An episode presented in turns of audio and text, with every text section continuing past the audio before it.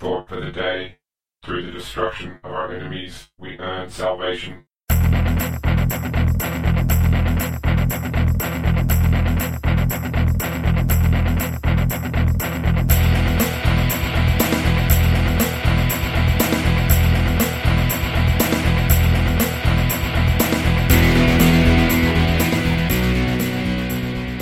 Navigators, and welcome to episode 27 of the Grim Grimdark Podcast. This is James. And this is Mike. If you're coming to us for the first time, we're a podcast devoted to role playing in the 41st millennium using the game systems created by FFG.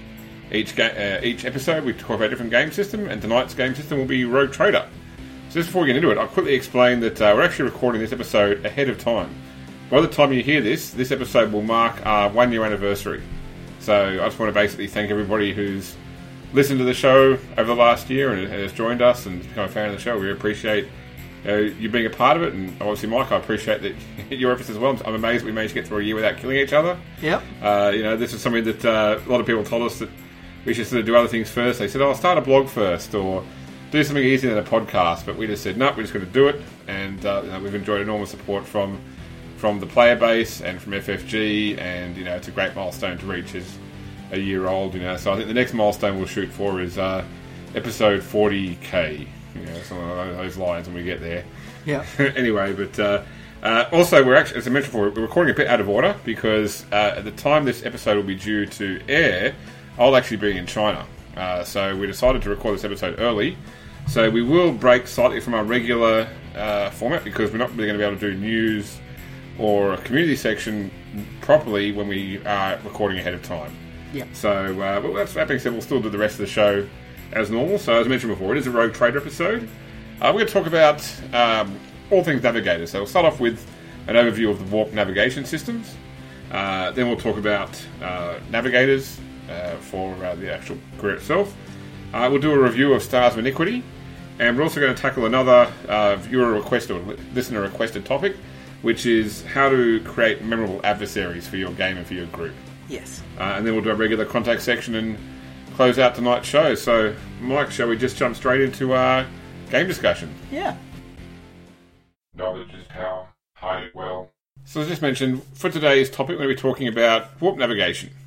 Uh, you know, the idea behind it, the system behind it. it. It's one of those things that's changed substantially during the development of Rogue Trader because you had one system as presented in the core rulebook, which Yep. I think, from my mind, and for I think for a lot of players that I've spoken to's mind, was a little bit lacking. It's very simplistic. Yeah, that's it. But I suppose the main problem that will come to this is really that you get very samey results. You know, Yeah. It's just you're just the same over and over again.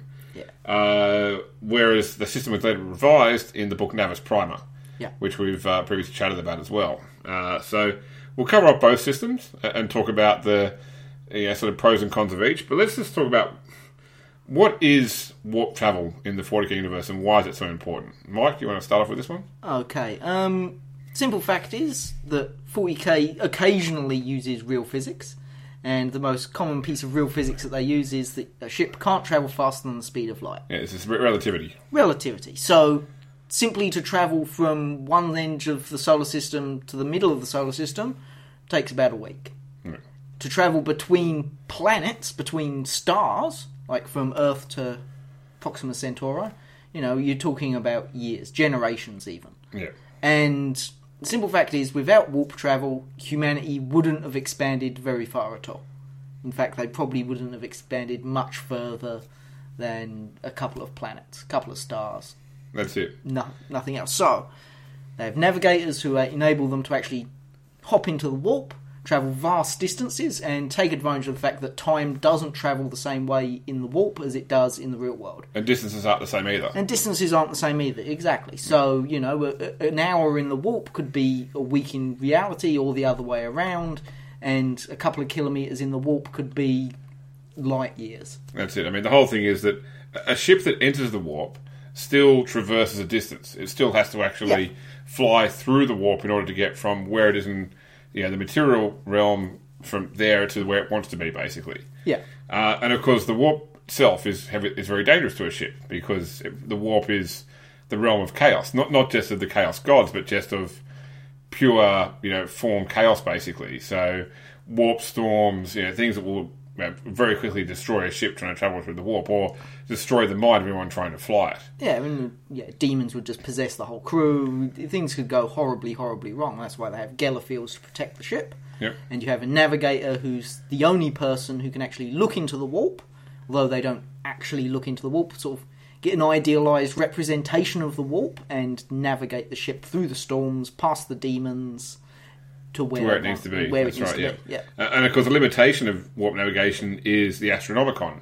So the Astronomicon being the, the device built on Terra, functioning through the Golden Throne, which is effectively a, a beacon to all navigators they can use Yeah, as a reference point. Yeah, it's a fixed point. You know where um, the Astronomicon is, Yes. therefore you know where you are, therefore you know where your destination is. Yeah. Yeah. I mean, the whole thing about Kind of. navigating, yeah. I mean, the whole thing about navigating space is that not only have you got to sort of factor in the vagaries of the warp, which are extreme, space is constantly in motion. Yes. You know, every single thing. I mean, I know we always look at the 40k universe as a, a single fixed map, you know, which is basically the uh, you know the Milky Way as such. The Milky Way itself still rotates within its own position uh, around the galactic central point, etc. So, Yeah. with all these things, planets, suns, everything are constantly in motion. It's an immense thing to work out how to actually come out where you want to be. Exactly, especially since you've got to remember that the geography of the warp isn't like the geography of the real world. You, you're not just laying one map over the top and saying, well, here's here and it, correlates directly. It may not, you know.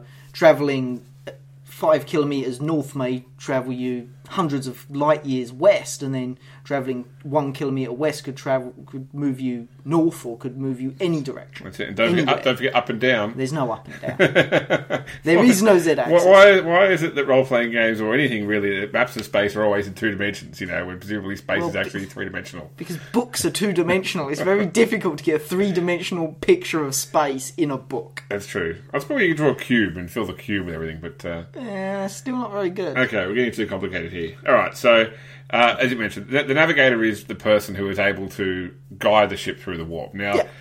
it, it, I guess it depends. In some stories I've read, the navigator is physically at the helm of the ship, actually controlling it. In other cases, they are feeding information to a, a proper helm, uh, appropriate helmsman. Well, the, the one thing that's clear in all of them is that they have something called an oculus, which is where they dwell, which is where they're able to view into the warp. Yeah, they can they can literally And- open the warp to the Oculus when, without exposing the rest of the crew to it. Exactly, and some for any ship that has a navigator and an oculus, there is a direct input into the warp engines. Now, how that works is never really explained because obviously you can't explain something that's so un- unexplainable, yes. Yeah. Um, so maybe they tell the crew how to pilot the ship. Maybe they pilot it themselves. Yeah, I mean, certainly in the system of Rogue Trader, especially with uh, the introduction of Navis Primer, there are references to rolls that are required to be made by the helmsman at the time as well. Yeah, So, yeah. So I, I think that it's fair to say that they probably tell the helmsman how to move. yep.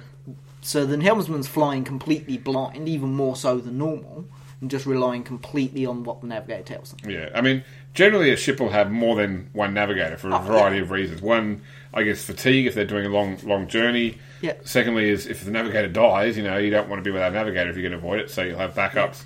Navigators genetically unstable generally, so you've got mutation and death as well, and insanity. So Yeah, I you've mean, got to have a backup. Luckily, you'll have a navigator primaris or whatever it might be in order to sort of run the whole thing, but it will be not be uncommon for a group of navigators to reside on a ship. Yeah, yeah. All right. So that's what warp travel actually is. Let's talk about how warp travel is done. So we'll start off first off with the the Rogue Trader core book system. Yeah. Uh, and this was our, our first view of warp navigation in, in this setting, basically. So uh, it's done in a number of steps. All right. So the first step is determining the duration of passage. So the GM will decide this is how long I think that this travel should take. Yeah. Now this is entirely up to GM fiat. This is just a, it's decided by the GM. There is a, a, a chart on page 184 of the main book which goes through some sample journeys. Uh, I mean, we sort of when we did our own game, being the Unbound, we sort of came up with our own concepts because at the start of it, we actually started the game there set on Terra before the group left for the expanse I'm going to be exploring in that game. And we basically said, okay, it's four years between Terra and Yeah. you know, this final. We, we wanted to sort of create the enormity of even with the warp. You know, you can't just necessarily enter the warp and go all the way to your destination either. You have to sort of go along several known routes and pop out along the way. it. You always stop on jumps because a ship doesn't carry that much food. Yes. Carries six months, a year maybe worth of food and rations for all the crew. And sure, in the warp you can travel vast distances in a full six months of warp travel. Yes. But the longer the distance you're traveling, the more chance there is of being off. Yeah, way, waylaid or whatever it might be. Well, it's more the, the simple fact that the lot further you're traveling, the more chance there is that you just don't turn up where you want to be. That's it. So you, you do short jumps, make sure you get to where you're going, then you do the next short jump, and you just go from point I to mean- point. And that's how pirates work. They wait at those established stopover points, and they ambush anything that comes out of the warp. yeah. It's exactly how they work. And the other thing is that the warp itself is subject to change too, so you might drop out in order to get updated navigational charts. Oh, yeah, you wouldn't absolutely. go a long distance. And generally speaking, most navigators travel along established warp routes. I mean, rogue traders obviously don't always, but for standard travel within the Imperium, you go from established warp routes.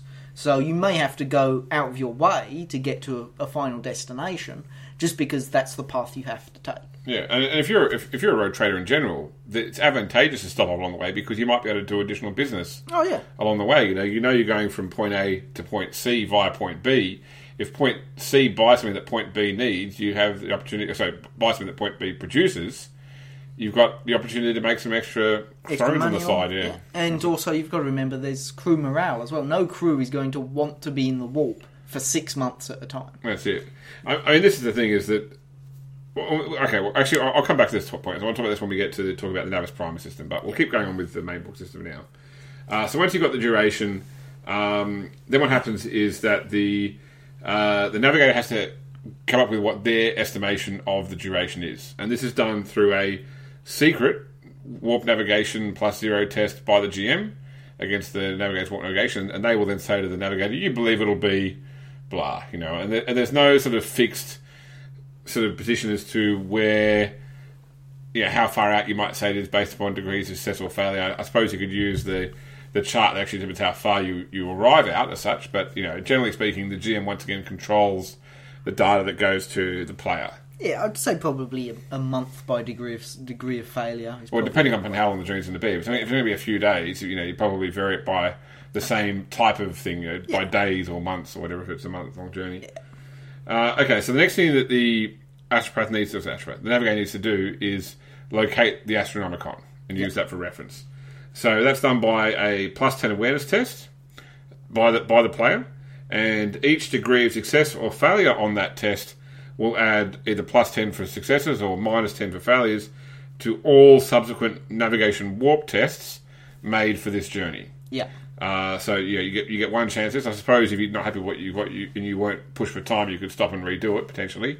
But the main issue is if you get three degrees or more of failure, the character simply cannot locate the Astronomicon. It's Yeah. just it's just not within their sight. Now they can still attempt warp travel under those circumstances, but it's at a minus sixty for warp, warp navigation test because you're basically flying blind. yeah. You don't know where you where your starting point is, which makes it very difficult to calculate where your end point. That's is. it, yeah. And I suppose this could also be used if, for whatever reason, the characters decide to take their ship beyond the Halo stars. Yeah. So the Halo stars are the region of space that are at the very limit of the Astronomicon's light.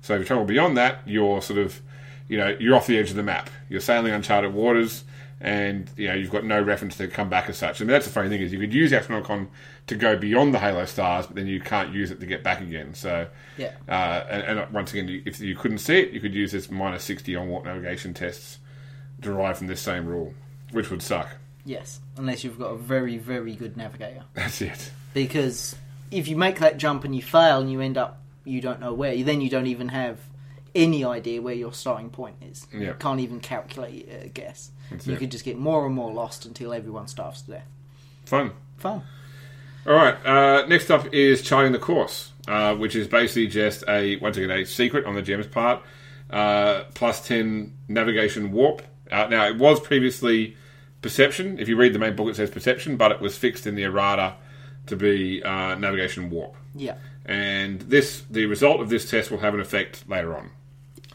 All right, so now we've got uh, steering the vessel, and this is basically how the navigator guides the vessel through whatever it is the warp may throw at it. Well, the warp moves with currents and things. It's it's like a sea. That's it. Yeah. Uh, okay, so first off, it's a, uh navigation warp test with successes or failures adjusting the total time it takes to reach the destination. Yeah. Uh, now, we've all heard stories in 40k of ships somehow arriving at a destination before they even left their origin point. As such are the, the powers of the warp. That's not represented in the, the system here, except that if you have a potentially fast ship, using the shipbuilding rules, it can take a number of days off the journey, which could take it into negative terms as such, you know, which Yeah. is why you've, why the Inquisition has a very secret Ordo Temporis to sort of, you know, prevent things happening when ships break the laws of time as such. Yeah. Probably not really the scope of a normal game, I wouldn't think, Not, though. not really. I think it's sort of the thing that you use for GM Fiat. If you want to move the time period that you're working in, just just throw it in. That's it. Um, all right, so if they fail that test and the failure includes a nine on the roll, then the ship is regarded as being off course. Now, what off course means is up to the GM. It's not defined. It has a few examples of what they may mean, but generally speaking, the the, the risks to the ship because of being off course are up to the GM to decide from Yeah. that.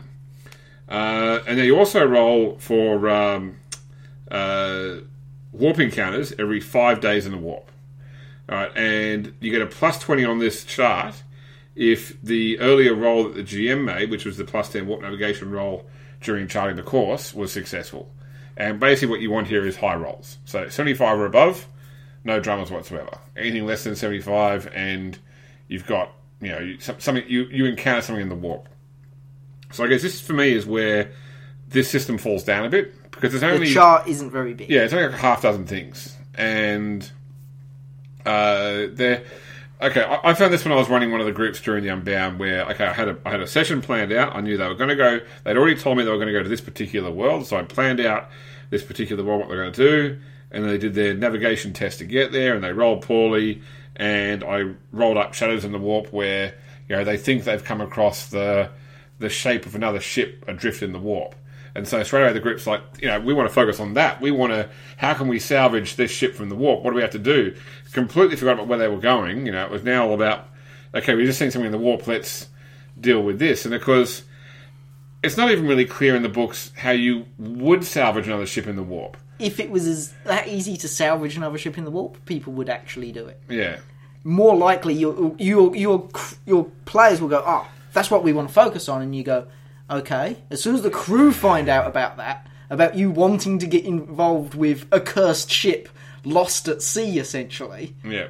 they're not gonna they're gonna mutiny. That's it, they're gonna go absolutely nuts when you stop your ship in the warp, just sitting there, Yeah. and try and do things. So That's it. Yeah. So I, I, I talked them out of it. They went on and played, went on kept playing the game, and then in a later game session, rolling again. Oh, Shadows in the Warp. You know, it must be the same one. This must be, you know, a sign. We have to deal with this now. You know, because once again, it's a relatively limited, limited chart. But I mean, you know, I, I suppose it solved, it served the purpose it was required to. But unfortunately, it got to the point with running Rogue Trader for me where I was just hand waving warp travel because going through and rolling up one of a few strange events was really just window dressing. It, it wasn't adding to the game, unfortunately. yeah. Yeah. So, which I, I, I, Which is a shame because then it makes navigators feel a little bit more useless. That's because Their main focus of what they do in the game is just sort of pushed aside. that's it.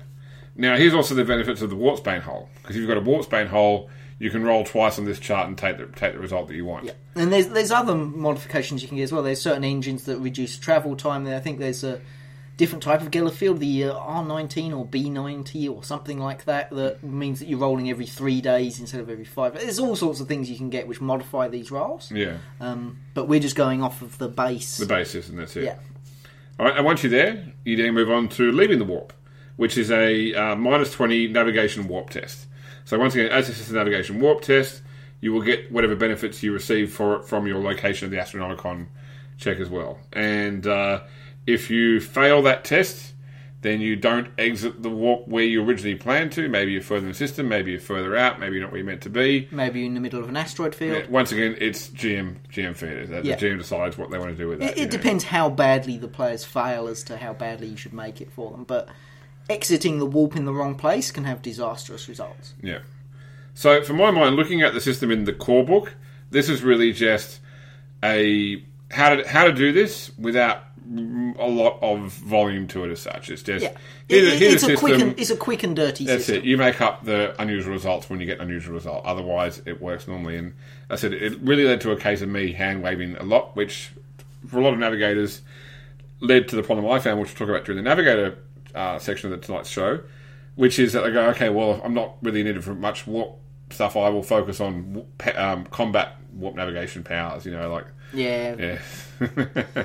Red, yeah, scourging and all that sort of That's stuff. That's it. Yeah. Okay. So let's let's move on to the other option. So the other option is the way that the system is presented in Navis Primer, which, for my mind, is a lot more robust and would be my preference for any sort of game. So if you have a game where a player decides they're going to play the Navigator, then I would uh, strongly recommend that you get your hands on Navis Primer Yeah. and run the system from that book. If you, if you don't, Absolutely. I, I think it comes down to that if you've got a navigator player and you want to, probably for your travelling there, if you've got a whole set of sessions mapped out for this adventure, chronicle, whatever you're playing, run this system for, for travelling to your major system, doing all this stuff. If you have to do incidental warp travel that's on the fly, probably use the main book one.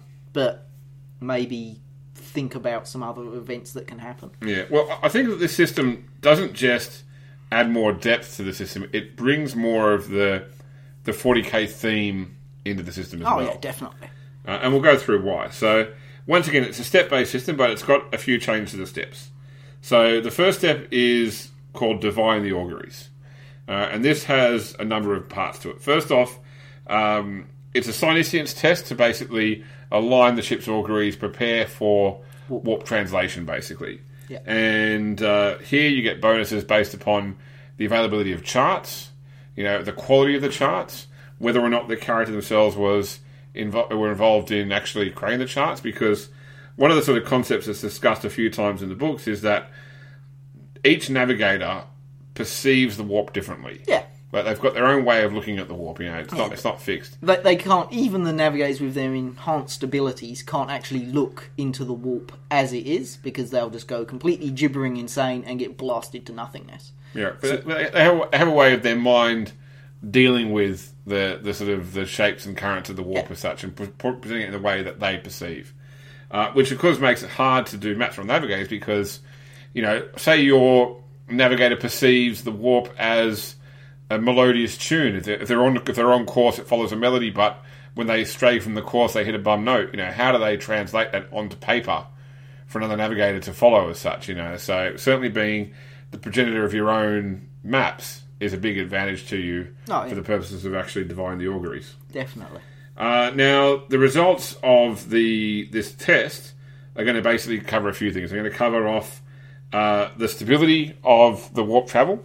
Um, they're going to cover off the clarity of the astronomicon to the navigator, and they're going to cover off the the final uh, duration, basically, all, all rolled into this one roll through a number of charts, which gives you a, a much broader idea about what the warp travel is going to be like from the onset, basically. Uh, now, there is also a rule that says when you roll a nine during this test uh, on either dice, that means that the character has determined that there is a a risk of warp storm around the ship as well, around the entry point, for example, and that that then requires that. Well, it's heavily suggested that the captain and the crew then undergo a rite of appeasement in order to assure ensure that the machine spirit of the ship is, Is properly prepared, prepared. for what's to come. Yeah, and whatever that is will depend on the navigator. I mean, it could be something as horrible as putting a single crewman naked in an airlock and jettisoning him into space, or it could just be a really big feast. Yeah. I mean, it will completely depend on the navigator and the way and tone of the ship and how you're running the game. Exactly. Whether it's a primarily you know, Mechanicus versus a ecclesiastical ship, exactly, you know, would have Yeah. very different rites of appeasement. Yeah. All right, so that's divine the auguries. The next step is the actual translation. All right, and this is where you really start to see the theme of warp travel in 40k get brought in because you've got um, you've got a ward versus ill tidings. So you know various superstitious rituals in order to ensure that the uh, uh, the, the, the, the the translation goes well, that the ship and its components are undamaged. You then have omens. You know this concept that the crew themselves may become jostled by the whole warp travel experience, and so you do a, mora- a morale test, and if it fails, then it, the captain's either got to roll command or the missionary's got to roll uh, charm in order to calm the crew to the sort of you know the strangeness of the warp entry. Uh, and then you've also got the risk of warp travel hallucinations. Every player character rolls a willpower test, or they may start experiencing unusual things. So, I mean, Mike, tell me about. uh, You ran a game a while ago where uh, we had to travel on a uh, an abattoir ship, basically, Yeah. and warp travel there was quite odd. So, just give us an idea about how you handled the the verbose description of warp travel. This isn't a system. This was just all the way it was described. Yeah, I mean, the way I did it was look at the ship. It was an abattoir ship, so it was, you know, it was pretty stinky and it was full of panicked animals waiting to get cut into pieces. Um, which is quite horrifying to start with, and then you start adding in the warp effect of that. Because, I mean, the warp is just a realm of pure emotion. So what the people are feeling resonates into the warp. So I had it that, you know, walls looked like they were stretching and bleeding, and there were groans and, and all sorts of sounds of the metal twisting and moving and all that sort of stuff. And you just have to sort of go, well, what's the spirit of the ship like? You probably would have rolled it up. You have an idea of what the ship's like, you have an idea of what the crew are like, and you just sort of verbalize it and describe it. Really, you just have to sort of go, well, what's going to put the players on edge? Because warp travel's never nice. It's never pleasant. Yeah, I mean, I, I, the way I've described it in games, I've always tried to describe the translation to and from the warp as the the, the weirdest time. Yeah. You know, like, Oh, like- like- definitely. yeah, it, it's it's like you know, the, they always say the dan- most dangerous point for an aircraft is when it's taking off or landing as such. Yeah. And it's the same here for me. Basically, is once you're in the warp, the weirdness of it becomes not so much background noise, but you just get on with getting on. But it's those weird changes between you know the material and the warp and vice versa that really sets the crew and the people on board the ship on edge. Yeah, pretty much. Your, your translation between the warp and the real space is your moment to show off your inner Clive Barker. Yes. So go nuts. it's only for a couple of minutes. It's going to freak everyone out, and then then everything's either normal or it's just as bad for the rest of the trip. In which case, they know they've got problems. Yeah, well, it's, it's especially good if uh, you're using the system where the navigator first estimates the length of journey, and then for whatever reason it's longer than that because that means that you know the moment they, the moment the navigator says to the captain we'll be out in a week, and ten days have passed, the captain's sort of going well. You know, I told the crew it'll be about a week. Everyone's a bit upset now. How much longer is it going to be? You can't tell me. Oh crap! You know. That's it. Yeah. All right. Um, all right. So, so that, that, that's your translation side. Once you're in the warp, once again, navigator's got to actually locate the Astronomicon. And this system, it's it's by and large done by a plus 20 Psyniscience test. That's assuming that the Astronomicon is there, ready to be read, everything is happy. Uh, it could go down as far as minus 20 if something is actively shrouding the navigator from the Astronomicon, or, you know, further if it's just completely out of sight. Yeah. All right. So then you've got uh, steering the vessel. So this is where your navigation warp tests come in, basically. Uh, now, once again, every five days, just like with the first system, you will then look at the uh, warp travel encounters, and these can generate different types of encounters. Now you've got uh, physical encounters, so to bring in the warp that presents a, a physical risk to the ship, or psychic encounters, so demons whispering at the edge of the navigator's consciousness, trying to tempt them towards, you know, loosen the ship into the warp, basically. Um, they can they can cover incursions, all these sorts of things that you you know the reason you've got a field is that all these things can go wrong. Uh, and the difference here in this chart is you're trying to roll low, so the lowest result is uneventful as such. But the good thing here is that once you've got a result, once you've got something happening, the navigator then has the opportunity to avoid it. So it's detected with a Silesians test. A, a way around it is worked out with a navigation warp test, and then whoever is helming the ship has to make a pilot spacecraft test in order to avoid whatever it is the navigator has detected. Yeah. So you know, it's, it's not just bad luck on the chart; it's you know the risk and then the follow-up actions that determine whether or not the risk reaches fruition or not. Okay, So- and it's important to point out that because this chart works in the opposite direction of the chart from the core book, there are actually some modifications you can get for your ships, which say add plus 20 because it has a negative effect on warp travel, which obviously you're going to have to adjust the other way. Yeah, or alternatively, you could treat it as a plus 20 on one of the rolls to avoid it. Yeah. By potentially the scientific test to detect it or the navigation test to go around it, for example. Exactly. But Yes. once again, a, a warp-bane hull allows you to re-roll and pick the, the one you want, basically. yeah. So convenience there. Uh, all right, and then once again you've got to leave the warp. So it's still a minus twenty wa- uh, navigation warp test. The results of this will then be partly off course, a long way off course. You know, it- it does come to an extent down to a bit of GM fiat still about what being off course means, but it's broken down into more categories now about how far you're actually off course and Yeah. what that risk means. And if you want, if you don't want them to be in the completely wrong system, what you can say off course means is that more times travelled in the real world than expected. Yeah. So you know they've lot, they've only travelled for a month, but an extra D10 months have passed in the real world over what should have passed. Yeah. And you can do that as well. So you know if you don't want to derail your adventure too much, but you want to put in a, a time factor of oh no. Our head starts suddenly being cut in half because of we're off course. You can do that as well. Yeah, I mean, I, I've certainly seen that in most cases, 40k ships arrive, no matter how bad they roll, they arrive at the edge of a system. Yeah. you know, beyond, beyond the Oort cloud, uh, because it's sort of implied that uh, it, it's very dangerous for a ship to translate into or out of the warp very close to a planetary body. Well, yeah, because you've got satellites, you've got asteroids, you've got comets, all sorts of things. If you translate inside one of those things, or with one of those things in the same physical space that you're occupying, you're going to get obliterated straight away. Yeah. So, You just got to read the Shira Claponia um, chronicles, where there's an example there about a mad um, captain translating his ship while still in orbit of a planet, and the, the very negative effects it has on the ship, and to an extent the planet as well. So Yeah. it, it, it's why ships fly to the uh, to the outer the system before they actually do translate, and then once again come back in that way. And I, I sort of felt that even if you roll badly, it's just going to push you further out. You know, I, I figure the ships have enough systems in the warp drive to prevent them from translating in such a way that could cause a a major damage. yeah or a warp rift to open in the system as well. So, yeah.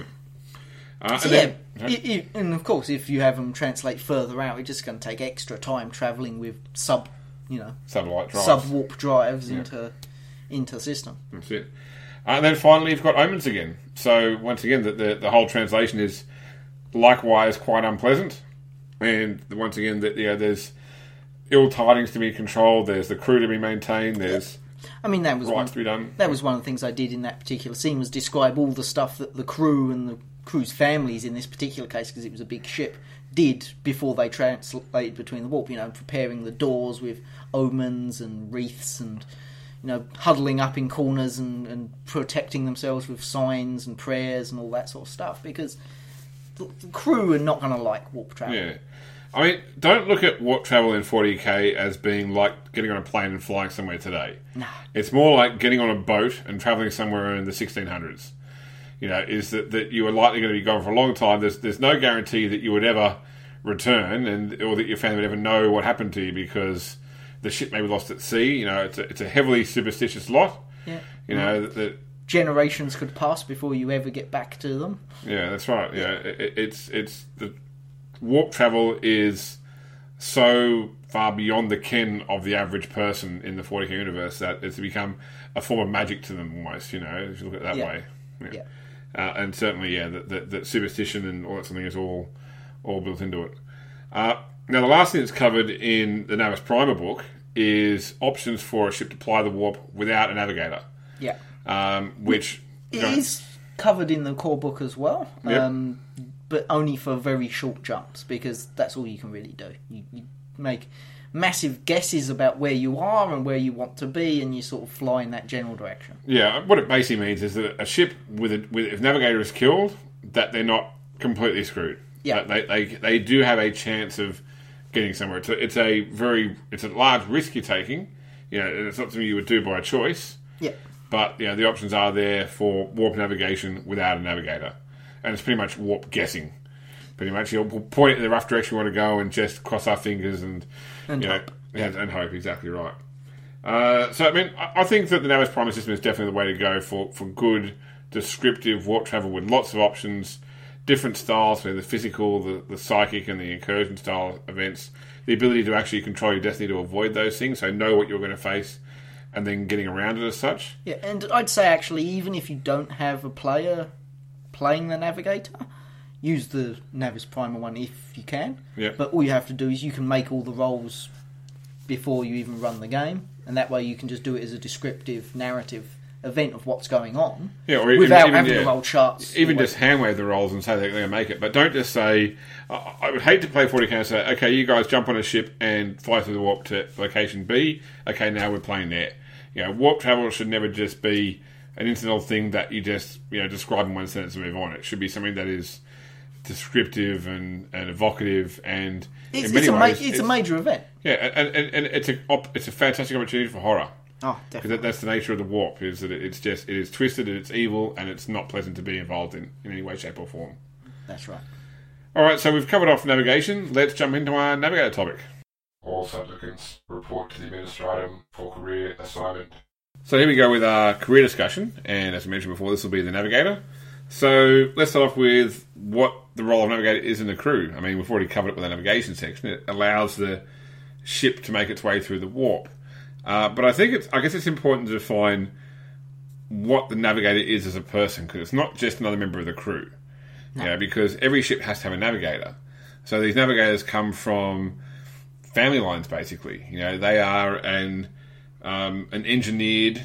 Uh, well, they were engineered during the Dark Age of technology. You know, even before the time of the Emperor and the unif- yeah the um, Great the, Crusade. the Great Crusade. Yeah, long before that. That's it. Yeah, they they were one of the first sort of technologies developed to help mankind traverse the warp and, and explore beyond its own solar system within reasonable periods of time. Yeah, they were probably a result of the very first attempt was a warp drive. Then the very second thing was a Geller field, and then a navigator to actually make it so that those things were worthwhile using. That's it. Yeah. Yeah, Uh, so this the way this is then developed is you've now got these navigator houses, and you'd almost think of them like noble houses in a hive city as such. You know, they have their own sig- their own sigils, their own support staff, their own way of doing things. You know, there are several houses that are particularly named in the Rogue Trader setting in, in the book, but there's probably dozens, if not hundreds, of different navigator Oh, houses throughout the 40k setting. it's important to remember though that they're a little bit more than a noble house hmm. because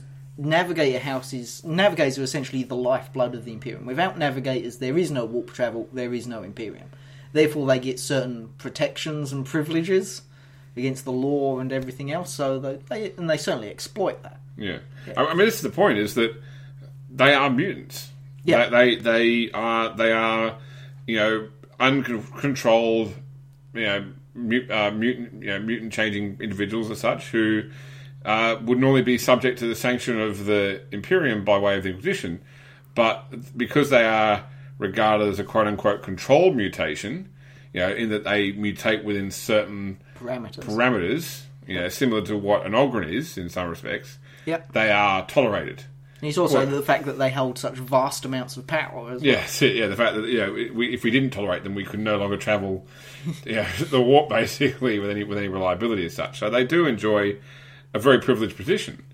That being said, some you know some are created more equal than others. You've got, for example, magisterial houses, which are like the noble lines among navigator houses, Yep. in stark juxtaposition to the shrouded houses, which are you know, or renegade houses, which are you know, if anything, almost criminal uh, houses as such within the Imperium. Yeah, they've fallen so low, but even though they've fallen low, they're still a lot higher than your average Imperial citizen. No navigator house is going to be living in hovels, you know, digging ditches with their hands. Yeah. Even the poorest navigator is still going to live in opulent luxury compared to the average citizen. just maybe avoiding some of the scrutiny of the of the Imperium from time to Oh. time. Definitely, yeah. Yeah, uh, and I think it's very important the relationship between these navigator houses and the rogue trader crews. Yeah. because I, I guess there's this expectation that, um, I mean, the way we did it in our games was basically that navigators were pretty much assigned to the ship, you know, or maybe to the rogue trader line as such, but that Yeah. they were expected, to, you know, that that Yeah. rogue trader was expected to always take a navigator from this household onto his ship. Yeah, I mean, it's described in, I think, the uh, Harlock trilogy about the Nostromo family line, which is essentially the navigator line which worked almost exclusively with the Harlocks. Because if you're a big enough rogue trader family line, you're going to have your own navigators who do all your stuff. with- Because that way your secrets aren't getting out, they're getting all the maps and things that they so desperately want. You know, they're getting all the money, and it's a win-win situation for everyone involved. But um, for smaller families, they have to deal with navigator groups which may have agents working with other hostile groups. Yeah. I, I guess it comes down to there with that we described, for example, maps and charts, is that most navigator houses would prefer to share the data because it leads to safer warp travel because there's more information to go around. But then again, those that work for rogue traders may be inclined to hold on to data because they may have come across a, a hidden cache that they want to return to without necessarily giving its location away to others as well. So they might hold that data to themselves. It's, Yeah, it depends upon the navigator and who they're working for and what they're doing. Yep. All right, so when it comes to building a navigator, uh, let's start off with talk about characteristics. So I think that willpower and perception are probably your main two. Definitely. You know, perception is going to affect things like your Psyniscience, your awareness, you know, the, the basic spotting things in the warp, whereas willpower is going to affect some of your navigator powers, you know, anything to do with fear or, or corruption, that sort of stuff, which you will probably be subject to from peering into the warp. I think these are two probably key abilities for navigators. Plus intelligence, because navigate warp is based off of intelligence. That's right, yeah. So- and they are probably one of the more intellectual career types, you know. Yeah. I guess the only other one would be toughness. Yes. Uh, for two reasons. One is that a lot of navigator powers cause fatigue, Yep. and fatigue is, is governed by toughness. Secondly, because when a navigator is subject to mutation, they make a plus 10 toughness test to avoid actually picking up an extra mutation. So if your toughness is quite low, you're going to turn into one freaky looking navigator within a few navigator powers' time. Yeah. Whereas if you've got a decent toughness, you will remain relatively normal looking, which will probably make your life in the Imperium a lot easier. Because although they are a tolerated mutant, the average person in the street might not quite know about how tolerated they are. Yeah. Exactly. And also toughness does fit from a fluff point of view because they have to stay awake for long periods of time usually while they're navigating through the warp. Yep. Um, so yeah, you don't want falling asleep on the job. Why don't you quickly tell the story you told before about um, the old sort of fluff about how navigator houses pick their new. Their, The, their- the their new lead? the new leader of all navigators. On, Yes. yes. Navigators have a palace on Terra, and this is old fluff, and I mean it is obviously old fluff from reading it. Yeah. Um, but essentially, navigators originally, when, when the head navigator dies, all the leaders of the houses start getting bigger and stronger and more aggressive, and they get the urge to start fighting in duels against each other. And then they, they beat each other up and, and kill each other off until there's only two left. And they have a big fight on Terra, and whoever wins becomes the new head navigator.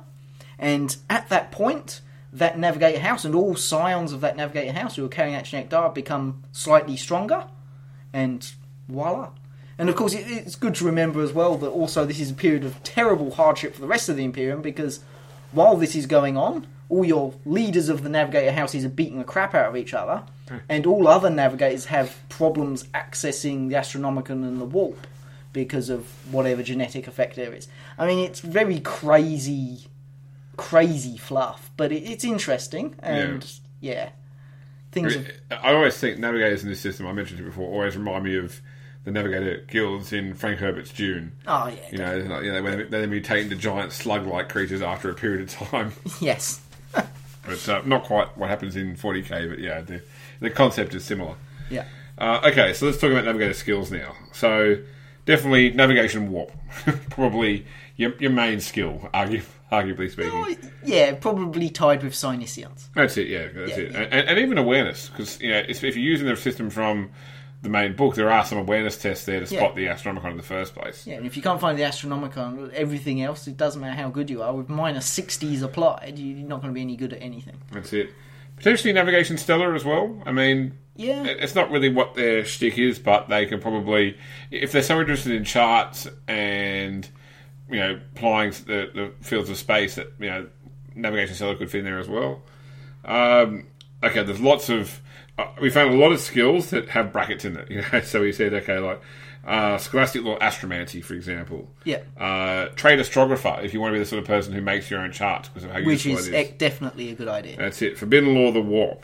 Um, then you've got things like both commoners, classic or Navis Nobilite. You know, know about the you know the navigator sort of lines. navigators, the histories of navigators, Yeah, what um, families are. forbidden lore navigators, secret tongue navigators, Yeah, uh, and then finally maybe even just pilot spacecraft so that they can actually guide the helm of the ship when they need to in the warp or otherwise. worst case scenario. Yeah. That's it. So definitely, there's a lot of skills that have brackets after it. You know, a lot of qualifying skills as such. I also noticed uh, looking through their advances and what they get access to, they get quite a lot of access to um, command-based skills as well. Yeah. Air of authority, into the jaws of hell, all that sort of It's stuff. It's funny because with the general weirdness navigators, I probably wouldn't be putting a high fellowship on them if I was I wouldn't one. really think of that either, but it is an option there, so they can be, you know, commanders of men, though probably the men will be very scared of them. That's it. Yeah. I mean, I guess it comes back down to that whole sort of noble line as such, and the the ability that, that, that sort of rulership ability. I guess yeah, maybe. yeah. All right, so looking at talents, I mean, navigator powers is probably the main talent you want because that will allow you to add and increase your navigator powers, obviously. Yeah. Uh, but also meditation could be quite handy for navigators. Yeah, get rid of some of that fatigue, um, warp sense and improve warp sense. definitely. Uh, dark soul and armor of contempt. Now these are both good for reducing your corruption, Reducing your corruption and resisting your, your your mutation, mutation. checks. That's it. Yeah, which you, you don't want to become too mutated. Or I assume you don't want to become too mutated. Yeah. Uh, if you did have decent fellowship, then maybe peers, like peers like nobility or navy, or maybe even mutants. If you're a shrouded or renegade house, for example. Yeah. Uh, then finally, fearless. I mean, they're going to see so much weird stuff in the warp that talents like Jaded and fearless, I think, will really fit the style of the character. Not necessarily be min maxi, but just to be Yeah. fitting with what the character is going to be like. Uh, yeah, I don't really think they're a big talent one. I thought they were more sort of skill based. Yeah, I'd say they're more skill based. The major talents you're going to be aiming for are going to be your navigator abilities and pumping those intelligence, perception, willpower, toughness up as much as you can as quickly as possible. That's it. Uh, okay, so let's talk about uh, alternate career ranks. So you've got from Into the Storm, you've got the Navis Scion, which is, I guess, the more social navigator. If you do want to go that path of Yeah, the the- command and etc. The face of the navigators. Navigators themselves, they're, they're trading houses. Yeah. And they have to make deals and they have to earn money. And the Navis Scion is the least mutated navigator at the time who they decide to put into that sort of position. That's it. Uh, available at rank one as well, so Yeah, a good option if you want to go that sort of social navigator. Uh, House Operative from Hostile Acquisitions. Yeah. So a House Operative could be an operative for the Rogue Trader line, but it could also be an operative for the Navigator line. Yeah, the. Navigator house itself. You know, yeah. so someone is in there where they may have some suspicion that the rogue trader or someone working for him is not working in the interests of the navigator house. They send a navigator in who is particularly skilled at rooting out, you know, any sort of untoward behaviour by the, the rogue trader captain or his or his crew. Yep. Uh, available rank four. Uh, and then finally, the Elutrian devotee from Navis Primer, available at rank one. So this is a particular sect of navigators who are concerned about astropaths or psychics in general.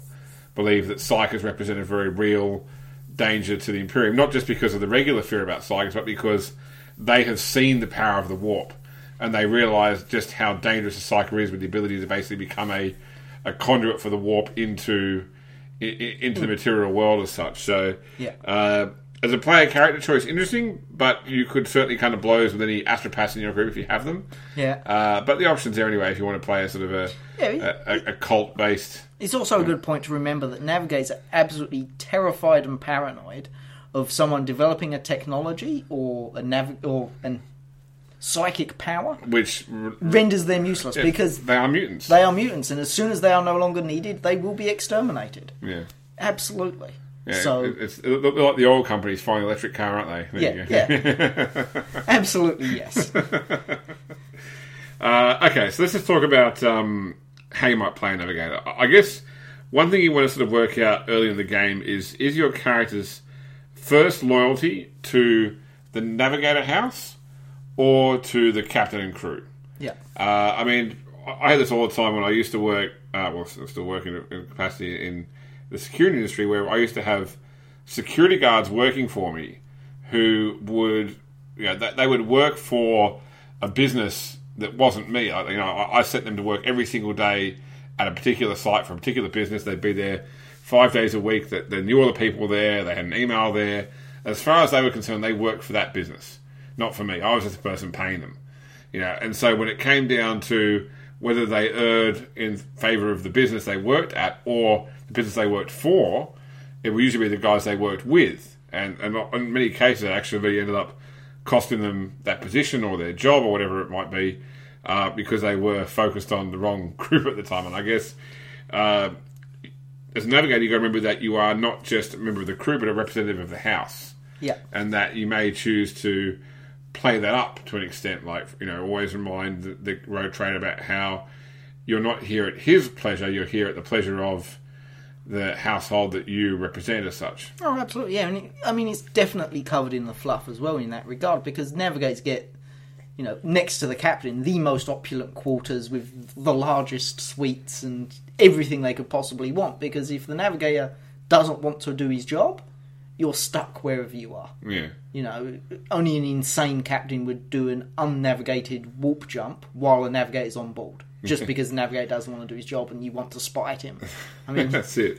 I remember when, the, when we did the very first session of the Unbound, it was like a trial session, and that was the one set on Terra. And one of the NPCs we had played there was a, a very key member of the Navis Nobilite, assessing the crews for which one should go to the Expanse. And, I, and the, uh, this was actually our friend Lynette. She was playing that character at that game, and she wasn't really familiar with 40k at that point in time, and so.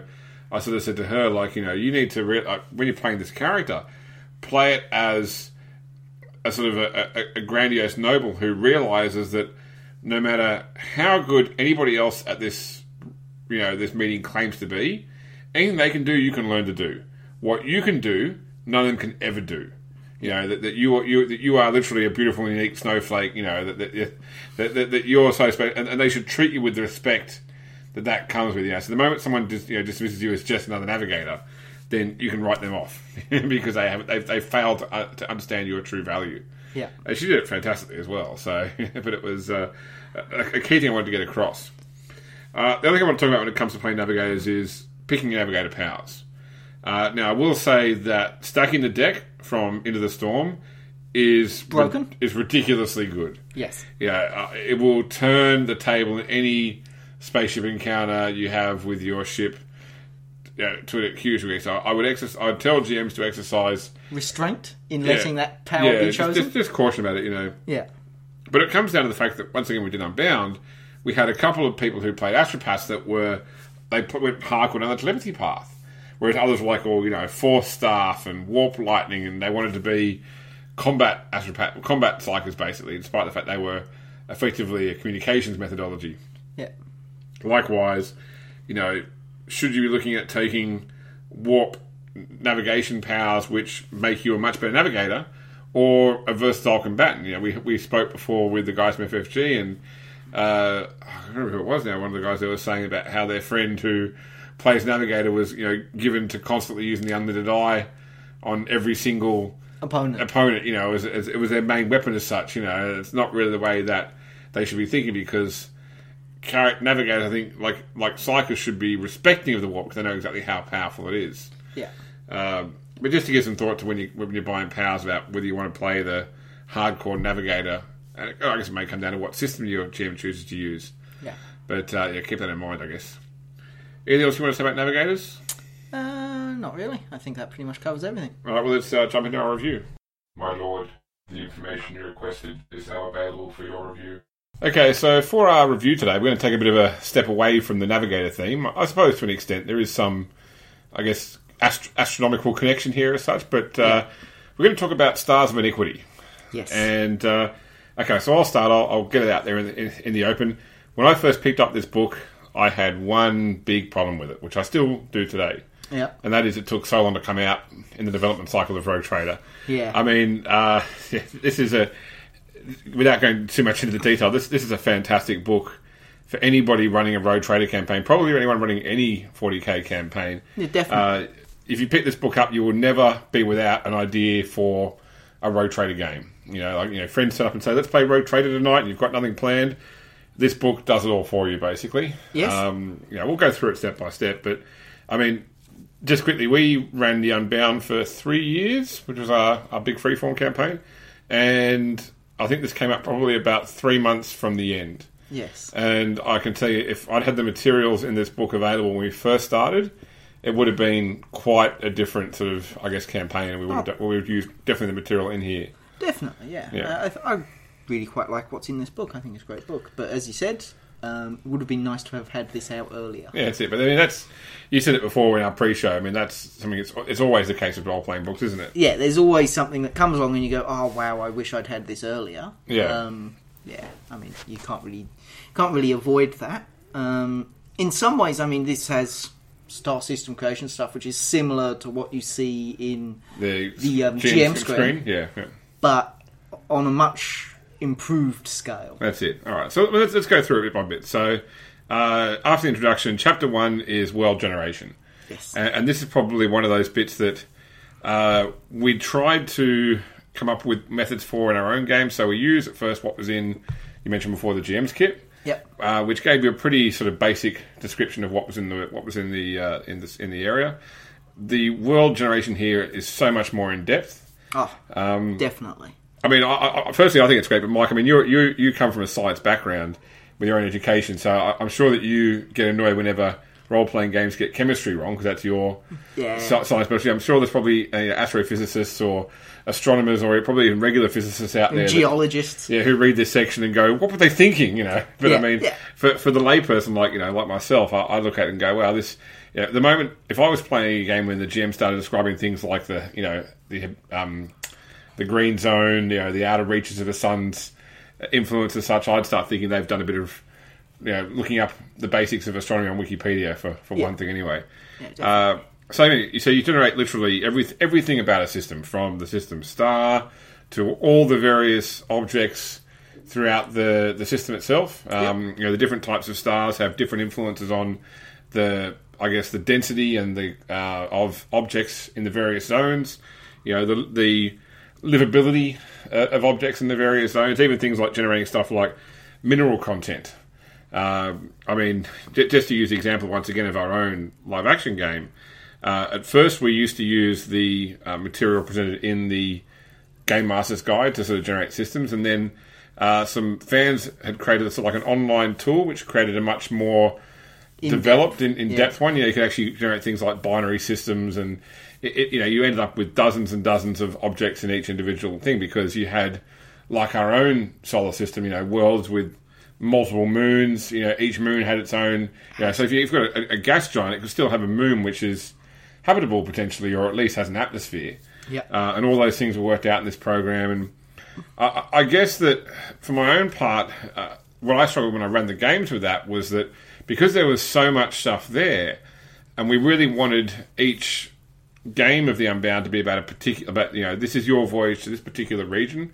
We'd sort of put one item of interest storyline wise in each sector. You know, so although we had all these various objects, they sort of became a bit of fluff. I, I guess, and you know, I, I'd say to people, okay, there's an asteroid field, and straight away, you know, can you players start going, oh, is there minerals there? Can we mine it for minerals? And I'm thinking like, oh, get, get past the asteroid field and get to the planet where the Xenos are, you know. Yeah. Uh, but I mean, at least this uh, this world generation will give you lots of options in that sector. You know, literally, you could generate so much material that you could be doing multiple games going through just a single sector, going from world to world, checking out the moons, checking, you know, looking at unusual astronomical sort of readings, which could be derelict ships or. Yeah. or, or anything like that. And that's part of why I think this book is quite good for even Dark Heresy or, or any of the others. Yeah. Is you can take that and you can create a system. You can have an Inquisitor and his retinue turn up, or sorry, Inquisitor and his warband turn up, Yes. and try and work out what's going on in the world, what's going on in the system as a whole. He has to look at everything. Yeah. Um, maybe it's the system which is only open every so often because of warp storms, whatever. You can use this book to figure something out. You can have a basic idea which you're going to put in place, but there's so much more than just one world in a system, and this lets you build everything else. Yeah, I mean, and even just the once you get down to the world level, the planet creation system gives you so much stuff as well. I mean, all things like the environmental hazards, even down to the actual species on the planet, rather than just saying, you know, may contain grox or some other predetermined 40k species. It actually has some general ideas about creating apex predators, you know, Yeah. terror beasts, you know, all sorts, all sorts of things that you know a regular, you know, populated or at least a, a, a, a life sustaining world would probably have. Yeah. Uh, you know, then even getting down then into um, uh, the sort of civilizations you might have there as well. You know, because certainly if you've got developed civilizations, you'll have probably people there, probably technology stuff that's going to interest the the group in some way, shape, or form. Yes. So I mean, this part, you know, as soon as I got this book, I read through that and went, "This is great." Already, I'm sold on this book. But you know, it actually it continues from there. Okay, so the next part, uh, chapter two, is planet side adventures, and I guess you were saying this before, Mike. This is sort of like the old Dungeons and Dragons DMG, isn't it? Really? Yeah.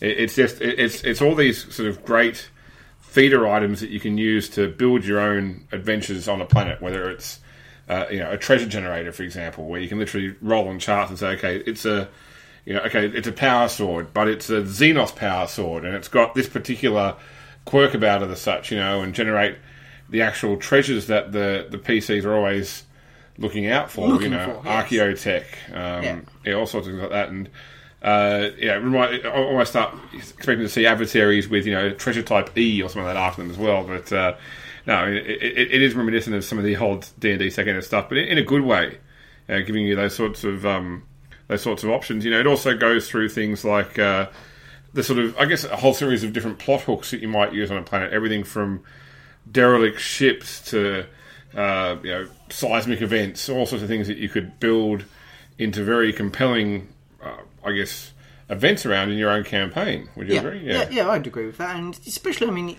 covers a lot of the different types of terrain you'll meet, and what's obviously different about them. What different features you're going to find in a desert to a jungle, how how to make that seem like a real jungle rather than just a carbon copy of the Amazon or the Congo, Yeah. um, and make it actually feel alien and make it feel like a, it could potentially be a threat because one of the things about Rogue Trader is you're going to these unknown, uncharted worlds, and it's not always the aliens that get them. Sometimes it could be something a lot less extravagant that kills Yeah. kills the party off, sort of thing.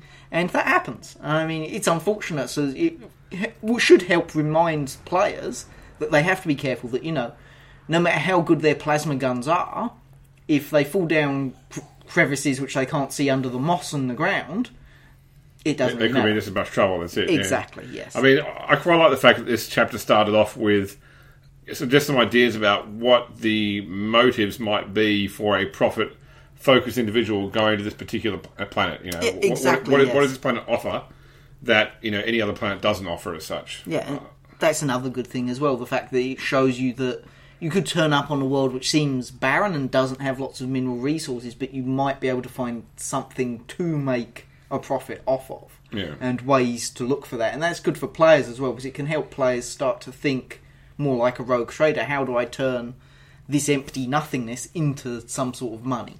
Yeah, exactly. All right, and I guess this also this chapter finishes off with just a few pieces of gear. So I guess some items that are key to exploration Yeah. for for for, uh, for explorers. So things like everything one, that, one of my favourite things in this in this chapter, Yeah. uh, the items, Yep. is the extendable ten foot pole. it's, it's a yeah, it's a, it's, a, it's a classic role playing trope as such, isn't it? Yeah. Yes. Yeah, I mean, I quite liked also the uh, the exploration uh, mechadendrite for for uh, tech priests as well. which you know, so. I have to say seems like an Uh, uh, it should have been turned up earlier, considering they are explorators Yeah, that's it. via Mechanicus. They probably should have had their explorator mechadendrite a bit earlier than this, That's it. Although, but better late than never. And once again, you know, like most mechadendrites, it has a way to be used as a weapon as well. Yes, well, Yeah, potentially with things like the toxic quality if it's set up that way. So well, that's it. Any piece of equipment can be used as a weapon. They're generally big and heavy. yeah, well, it's 40k, isn't it? So Yes. exactly. Everything's big and heavy with lots of gears and cogs and wires. That's it. Um, okay, so chapter three is uh, populating the expanse, and this section was what really won me over to this book completely. Um, I, I was so disappointed I never really got a chance to implement this into our own campaign because it was would have been, especially for the scope of our campaign, where you had. Um, you know, we had sixty odd players in several different groups. Yeah, each so managing many- their resources. Uh, actually, let's take it aside here because this is something we've I think we've discussed in the past, definitely outside the show, but probably on the show as well. Is this idea that some people do that I started to do in the game, where we say, okay, your group starts with thirty profit factor, for example. what is that 30 profit factor? What does your group actually have that represents that value as such? It's not all just tied up in money in the bank as such. You know, you probably have some worlds, you probably have some items as such that represent profit factor. And Yep, yep. You may have sold the rights to use a trade route to a trade concern, and they have to pay you a percentage of their profits, which is income and all that sort That's of it. So when you lose profit factor, you know, from things like the, uh, you know, the rolls you can make in the main book, that should maybe be represented as okay, you've lost some influence on this world, or this deal has gone bad, or the person who They've found pays- a, they've found another trade route to get to exactly the same location, but in a slightly different way, so they Yeah, don't have to pay you anything. they were lost in the warp, you know. Yeah. Well- in which case you've now got the because I mean I guess the thing with the main book section where it has about ways you might lose profit factor is there's got to be ways to Gain. recover from that uh, to actually you know because the whole idea is if you don't respond to it you lose the profit factor but if you respond to it you stand the chance to keep it as such Yeah. which means you could do things like say well the ship was lost to the warp but now we need to try and find someone else who's willing to run that route for us and keep the money flowing in. But okay, so that, that brings me on to this this chapter because primarily this is about maintaining colonies, both creating a colony, you know, everything down to the colony charter, like what it's actually there to do, what its what its rules are, as such. Because as the rogue trader that forms a colony, you know, you may you probably at least be its governor slash administrator as such, and at best be a sort of liege lord who comes by to you know tell the governor slash administrator what to do. yes, So uh, you know, it's a big deal how you actually establish that colony as well. Uh, and then it's got this whole system where you work out the colony's values in terms of um, you know its population, its resources, its uh, you know, what it's actually the tools it's got at its disposal. And then you have, and this is the bit I love, is this sort of paper chase component where you can add uh, whole improvements to the colony. You know, so um, spend time actually giving it new facilities. Uh, you know, you don't, it's not just okay. We've got this world. There's two profit factor. Let's move on to the next world. You can actually have for those people who are sort of facts and figures minded like myself. I like this whole idea of having this book of all the worlds that we manage as such. You know, and with a bit of a ledger. yeah, that's right. Yeah, with a bit of tooling by the GM, this doesn't just need to be colonies. This could be already established worlds that you bring back into the Imperium as such, you know, or that for whatever reason end up under your care. You could use the same resources to manage. I mean, I guess that to an extent, the uh, the system is built around a more sparsely populated world like a standard colony. You know, it wouldn't really cover as well things like a hive world. But I- don't think it would be too hard to tool it around a bit I think do. it'd be pretty easy to tool it around and get it into some other way of managing larger colonies It's like that, and probably- even space stations and things as well. Yeah, it's probably actually something I'd like to maybe cover off in a future episode when we talk about a rogue trader system. We'll actually go through this, you know, sort of colony management system because there's even, you know, a, a new sheet in the back of the book. Well, there's one for planets and there's one for colonies managing those as well. So Yeah. it becomes almost like you know you've got the character sheet for your character, you've got the sheet for your ship. You know, it's just another set of sheets you can have for the for your world you maintain. colonies Yeah. and places you can go to to do things and deal with. That's it. And yet, as a GM, then you know it's great because you can not only have to sit there creating new thing, new environments for your groups to go to, new things to discover, but you can actually do adventures or scenarios that harken back to older encounters. You know, they they hear about something bad happening on one of their worlds, and they need to respond to it to prevent the world from falling into you know into problems basically. So you know you get to go through it. They get to go back and revisit you know their old stomping grounds as such and do what they can to you know, I guess improve improve things there or protect their own investments as such. Yeah. Um, I, there's also at the back of this section a, a few, I guess, sample personality types for the sort of different people you might interact with when it comes to the running of a colony as well. Yeah. So you know, I, I guess some key stat blocks and such and just some examples there. an idea of how to run a governor, how to run a, a chief police type person, or That's right, You yeah. know, Adeptus Arbites and judges and naval personnel who wander around and all that sort of stuff. Yeah, exactly. What, what what the expectations of the Imperium and its people are, basically, I guess. Yeah. Yeah. All right.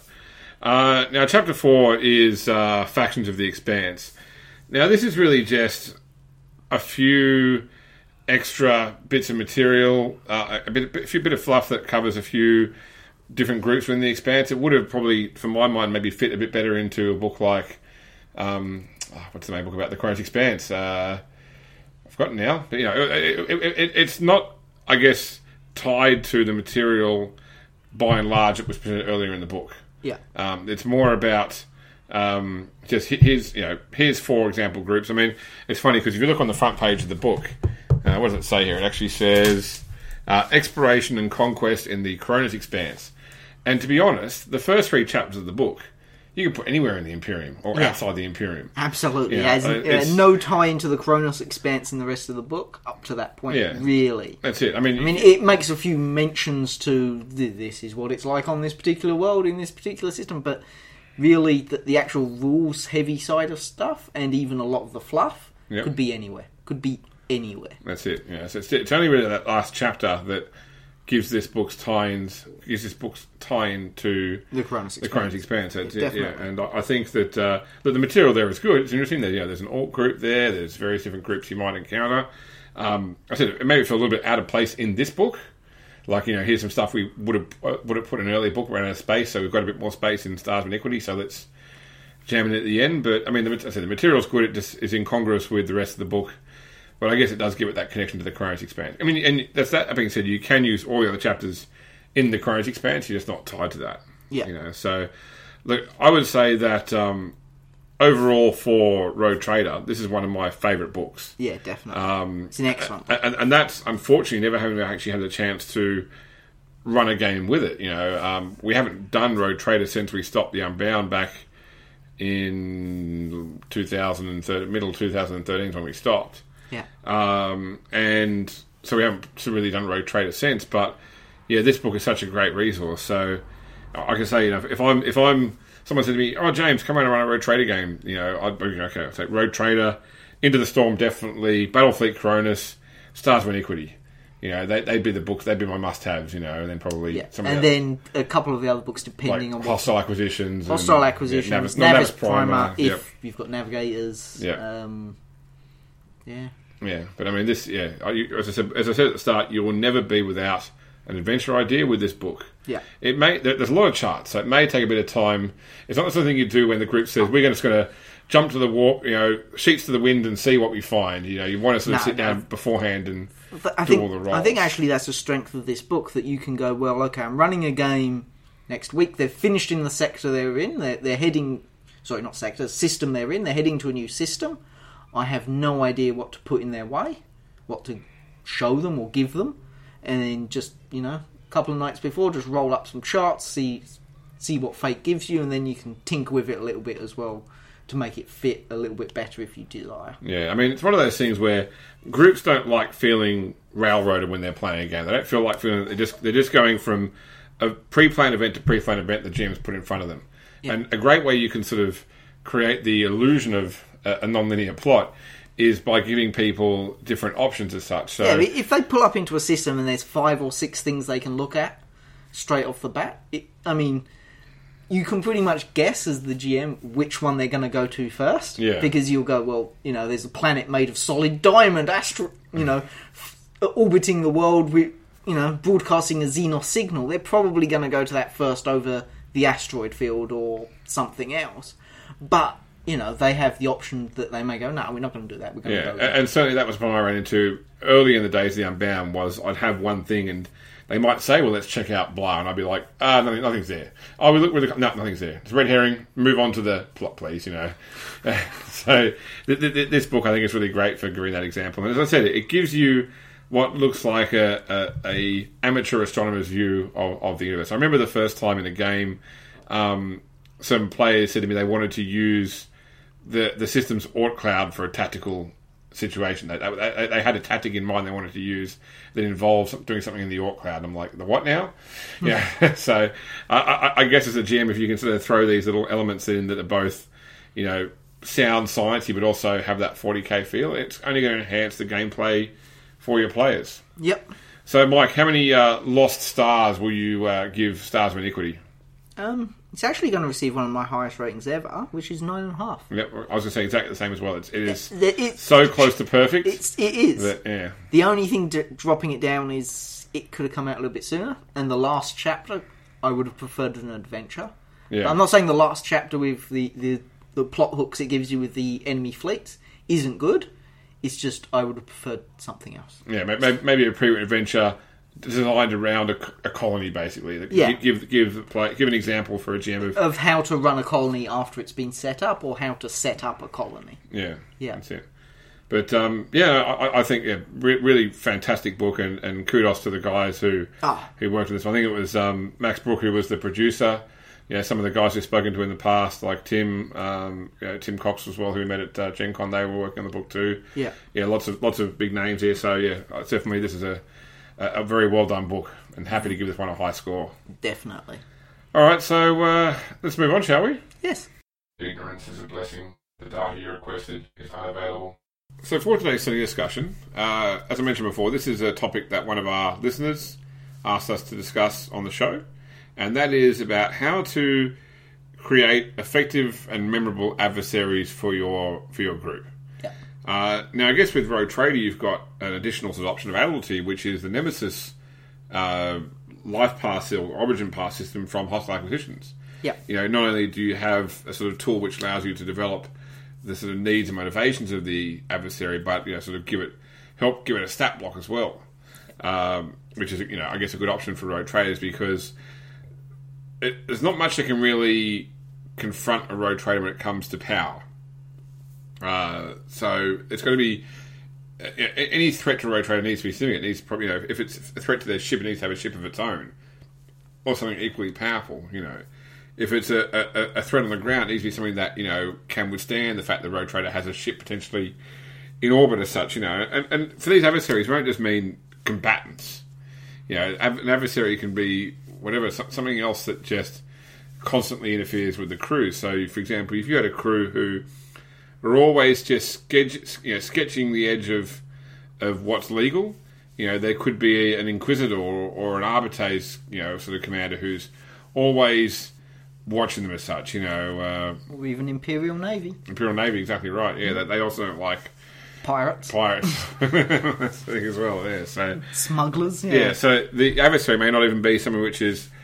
You know, evil or bad in, in the context of the game. It's something that which which Gets is in opposed, the way a lot. yeah, opposed to the characters and such. Yeah, uh, I mean to give you an example here, when we were having uh, when we were running Unbound, there was one group who were, uh, I, I guess, they were typified as uh, always thinking quite highly of themselves and, and not particularly liking Xenos. So when we created Nemesis for them, we went back and used the Stryxis, who from the outside appear to be quite an unusual trader culture. You know, so when that group first encountered them, you know, what we decided was going to be the Nemesis, it was on positive terms. You know, the, the, Stryxis wanted to nego- wanted to trade, but we sort of built the Stryxis up there as tr- trading rather oddly, you know, and, and they basically went down the whole path of let's give the Stryxis, um, you know, diseased blankets as such, or the equivalent as such. You know, we'll, we'll trade them something Something junk. junk for something they have that they really like, you know, we really want. And haha, you know, aren't we good? We managed to exploit this alien culture. So we decided that, you know, they quickly discovered that the Stryxis didn't like being fooled and had much greater numbers than them, and we're going to come after them to sort of, you know, settle down, settle this whole dispute. You know, n- not necessarily violently, but it could go that way if the group responded violently, which was Oh, yeah, in some ways their their way as such. So, uh, yeah, that was sort of how we built up this potential nemesis for the group from something that which started off as a positive interaction into something that we felt would become a negative one down the track, and you know we were proven right in that process. Uh, all right, so when you are thinking about an adversary, you need to decide whether the adversary is an individual, you know, literally you know, they're represented by this key figure, or maybe a group of individuals. So, you know, you can make it say a rival rogue trader, or you can make it that rogue trader and his core Retinue. crew, the same, you know, just like the rogue trader that you're playing with has a retinue as well. Uh, or is the adversary a large group? You know, your adversary could literally be the Inquisition. The Navy. Yeah, the Navy, etc. Exactly right. Uh, you got to work out what's going to be best for your group. I guess the issue with a single person is that it's much easier to. Just kill them. Well, yeah, that's it. I mean, what I was saying from a GM point of view, it's much easier to, to create a personality which the players can latch onto because they are used to them with one person. But likewise, the moment that person's dead, the threat potentially is gone or at least greatly reduced. Yeah. So you know you've got to balance up as to how big the threat actually is. Even if it's got a single figurehead, it may be you know there's a whole organisation behind that figurehead as well. Uh, you want to start thinking about how you want to introduce the adversary into the game. Because I think the introduction is one of the most important things because when we talk about a memorable adversary, people will remember the key events about the adversary, including how they first turned up. So, like I said before, how we wanted the Stryxis to come in through a, a, a positive interaction rather than a negative one and build it from there. So, think about the nature of your adversary and, and why you want them to be an adversary for the group, and then how you will set it up in the context of the storyline. So, I mean, Mike, can you think off the top of your head? I'm sorry to put you on the spot here, but it could be 40k games or anything else aside. When you've created for a group what will become basically a, a, Reoccurring. a, a adversary? reoccurring adversary, as such, like how you've decided to create it and bring it in. Um, it, it's ah, a couple of times. I mean, the, the, the first thing I usually do is create an adversary which is just going to possibly be just one shot, because when you first create an adversary, you have to be expecting that something could go horribly wrong in the very first encounter, and the players either just don't connect with the character, so they don't care what happens, or they just kill them off of hand, or they completely ignore the person there's always the chance that you'll create an, an excellent adversary and you'll think everything out and you'll create your whole storyline and then the players completely just ignore it. Yeah. They just decide that's not what we're interested in. I don't care about this person, whatever. So just create them as just short term at the beginning, um, with the possibility of extending them on.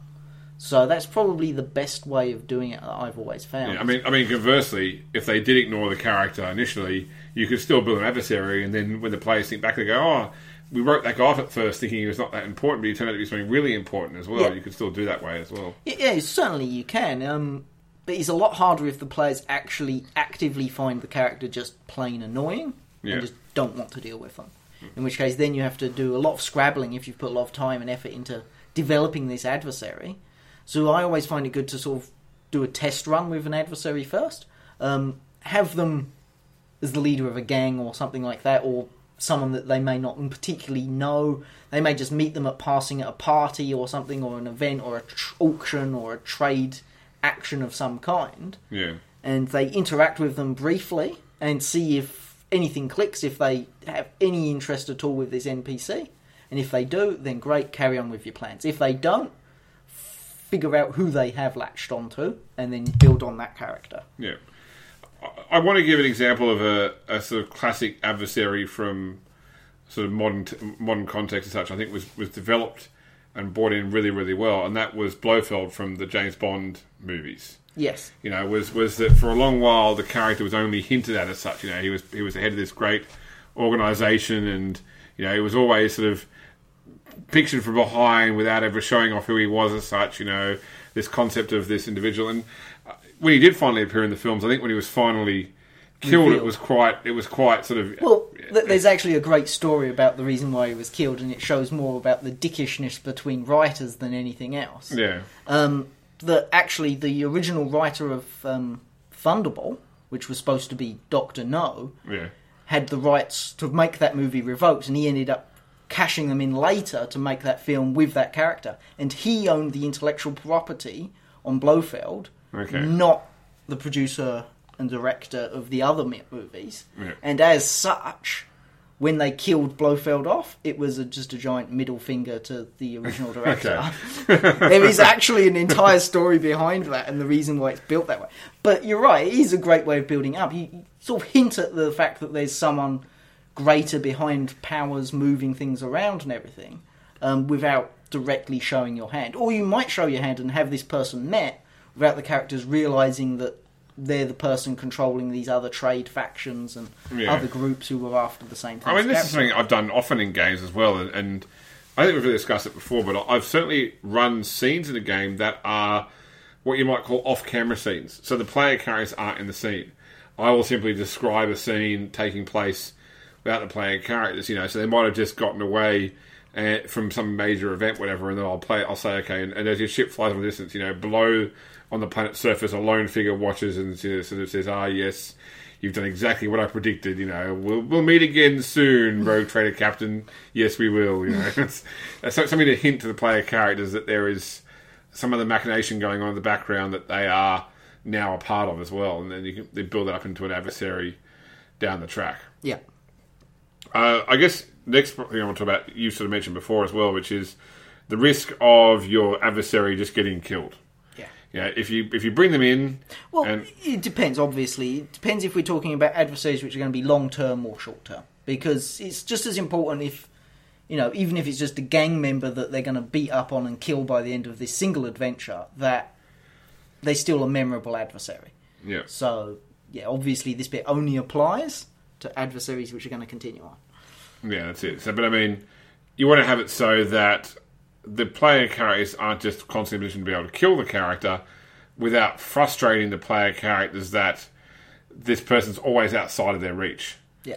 You know, uh, But it depends because sometimes they're always going to be outside the reach. If it's an Imperial Navy captain, they are never going to be able to just kill him. That's it, yeah. But I mean, the campaign against the adversary may be a series of maneuvers designed to deplete his power over time, you know, to, to Get him a demotion or get him removed from duty. yeah, that sort of thing. Yeah, Yeah. exactly. Yeah, it depends what the players are after. So obviously, you don't want to put them in a position where they can just kill you. You, you know, he wants to do a monologue when they burst into the room, and he starts talking, and one of the players whips out a bolt gun and blows his head off. Which, as we all know in games, happens all the time.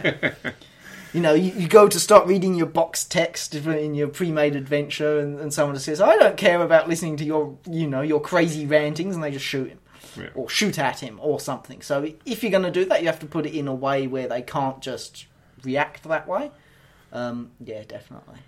Yeah, I hate box text interrupters. I got to say, you know, that's what I always. I might say, okay, so you come into a room. It's you know, it's a dark room. It's about fifteen feet wide. You can see a door on the far wall. And some of the characters like, I walk over to the door, you know, and I say, with a gun turret next to it, we start shooting at you, you know, because you didn't wait for me to finish my description of the room.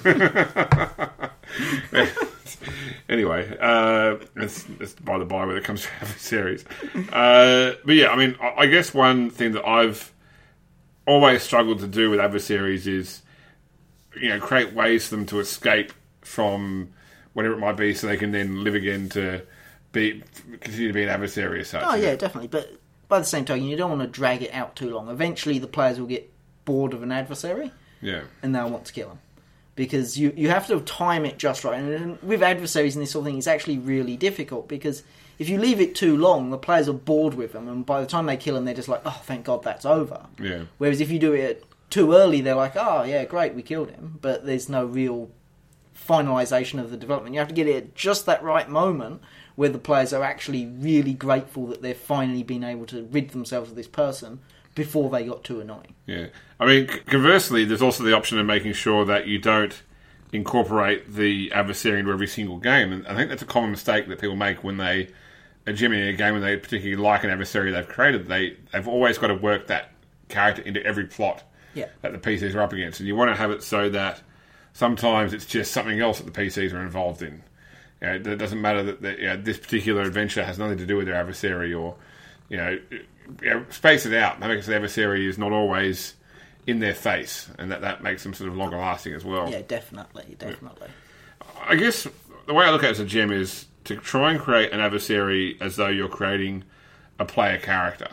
So, what are their actual needs, wants, and, and motivations as such? You know, uh, I know that uh, with the Silent game I'll be running, you know, that, that some early adversaries I created for the game, I made the mistake of just saying that okay, their motivation is to oppose the player characters. You know, it's that they are the opposition that pretty much do the opposite of what the player characters want to do because they need to be they need to be opposed. You know, without, without actually thinking about what is their end goal, why are they opposed, and what are they what do they gain by being in opposition as such. And, and the player characters called me on my bullshit on the player. The players called me on my, my my mistake and basically said, you know, look, okay, you've done that, but that didn't make any sense. Why did they do that? It was just silly.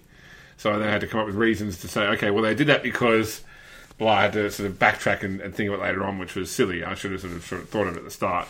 So certainly do come up with you know, ideas about what the personality is like, why they're doing what they're doing. They're not just there to be against the player characters. They're there to actually do something. It's like I've always said that the easiest way to write a game when it comes to a game that involves some sort of adversary is to say, okay, I'll write a timeline of what the adversary will do with no player character interaction. So That- you know that's generally how I do it. that's it. They do this, this, this, this, this, and then they conquer the world.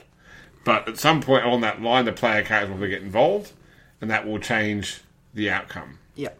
But if you write down what their path is without the player character, then in many ways the player characters put themselves into opposition uh, position anyway, because they don't want the they don't want that NPC to rule the world or whatever it might be that they, they're planning to do. Yeah. I guess the only thing to watch out for there is that, and this I've seen a lot of people do, is uh, create an adversary as though it's their own character, and then get attached to it, Yeah. and, and not want it to be defeated or that sort of thing. You know, you got to remember that it's a game about the player characters, not about the NPCs. The NPCs are set dressing for the player character stories. Yeah. I guess that comes down to thinking about what the adversary does when they're not opposing the player characters. You know, what what are their other motivations? What else are they trying to do? Uh, another thing I've seen get into become a problem for GMs is, and I, I, I this is a problem for me. I do this quite a lot. Is I create polarizing adversaries. They're, either so evil as to be completely irredeemable, Cartoony. Yep, or they are, you know, a, a rogue with a heart of gold. You know, they're they're just there waiting for the player characters to realise that they're they're doing everything they do because they love their their kid. They're trying to save their kid, and that you know that they can somehow be redeemed and become go from adversary to good guy. There's, and these are polar opposite opinions. You know, and really speaking, most people would actually fall Somewhere. somewhere in in the middle as such. Yeah, definitely. And I suppose it comes down to the fact that sometimes people are just dicks. Yeah, Really, sometimes your NPC, the reason they're opposing the player is because they're greedy, they're jealous, you know, really petty, minor things, but they've got the personality type that just takes that sort of thing and just doesn't let go. Hmm. And they can make really good adversaries because players can sort of understand why it's happening and they can see that there's not really any way you can fix that situation. You've insulted them too much, you've caused the death of a friend, you've stolen something from them, you've done something which has made them unhappy enough with you to want to kill you. And they may not necessarily be a bad person, but you're not going to be able to fix that bridge. Yeah, that's it. Uh, and I guess one other thing I want to mention is about talking about ways to create a legacy for your adversary, because at some point or other, your adversary will be defeated. Yeah. Um, but it's always a lot of fun, I think, to have some sort of later callback to the adversary, not bring them back to life again or have them so they secretly survive, but just. Uh, okay, this comes back to a discussion that I was having on the FFG forums recently, where um, so I'll, I'll give you the background. So a, a player on the FFG forums said they had this idea for a two-part campaign.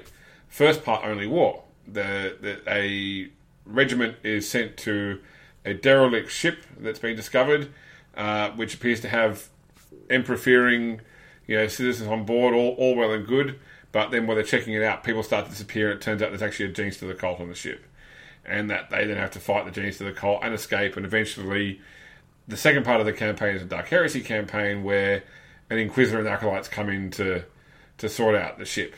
Yeah. And I said, okay, well, my one of my key issues there would be, okay, if, if this ship is completely run by genes, a genius of the cult, I can't think of reasons why the Imperium wouldn't just Nova Cannon it into dust.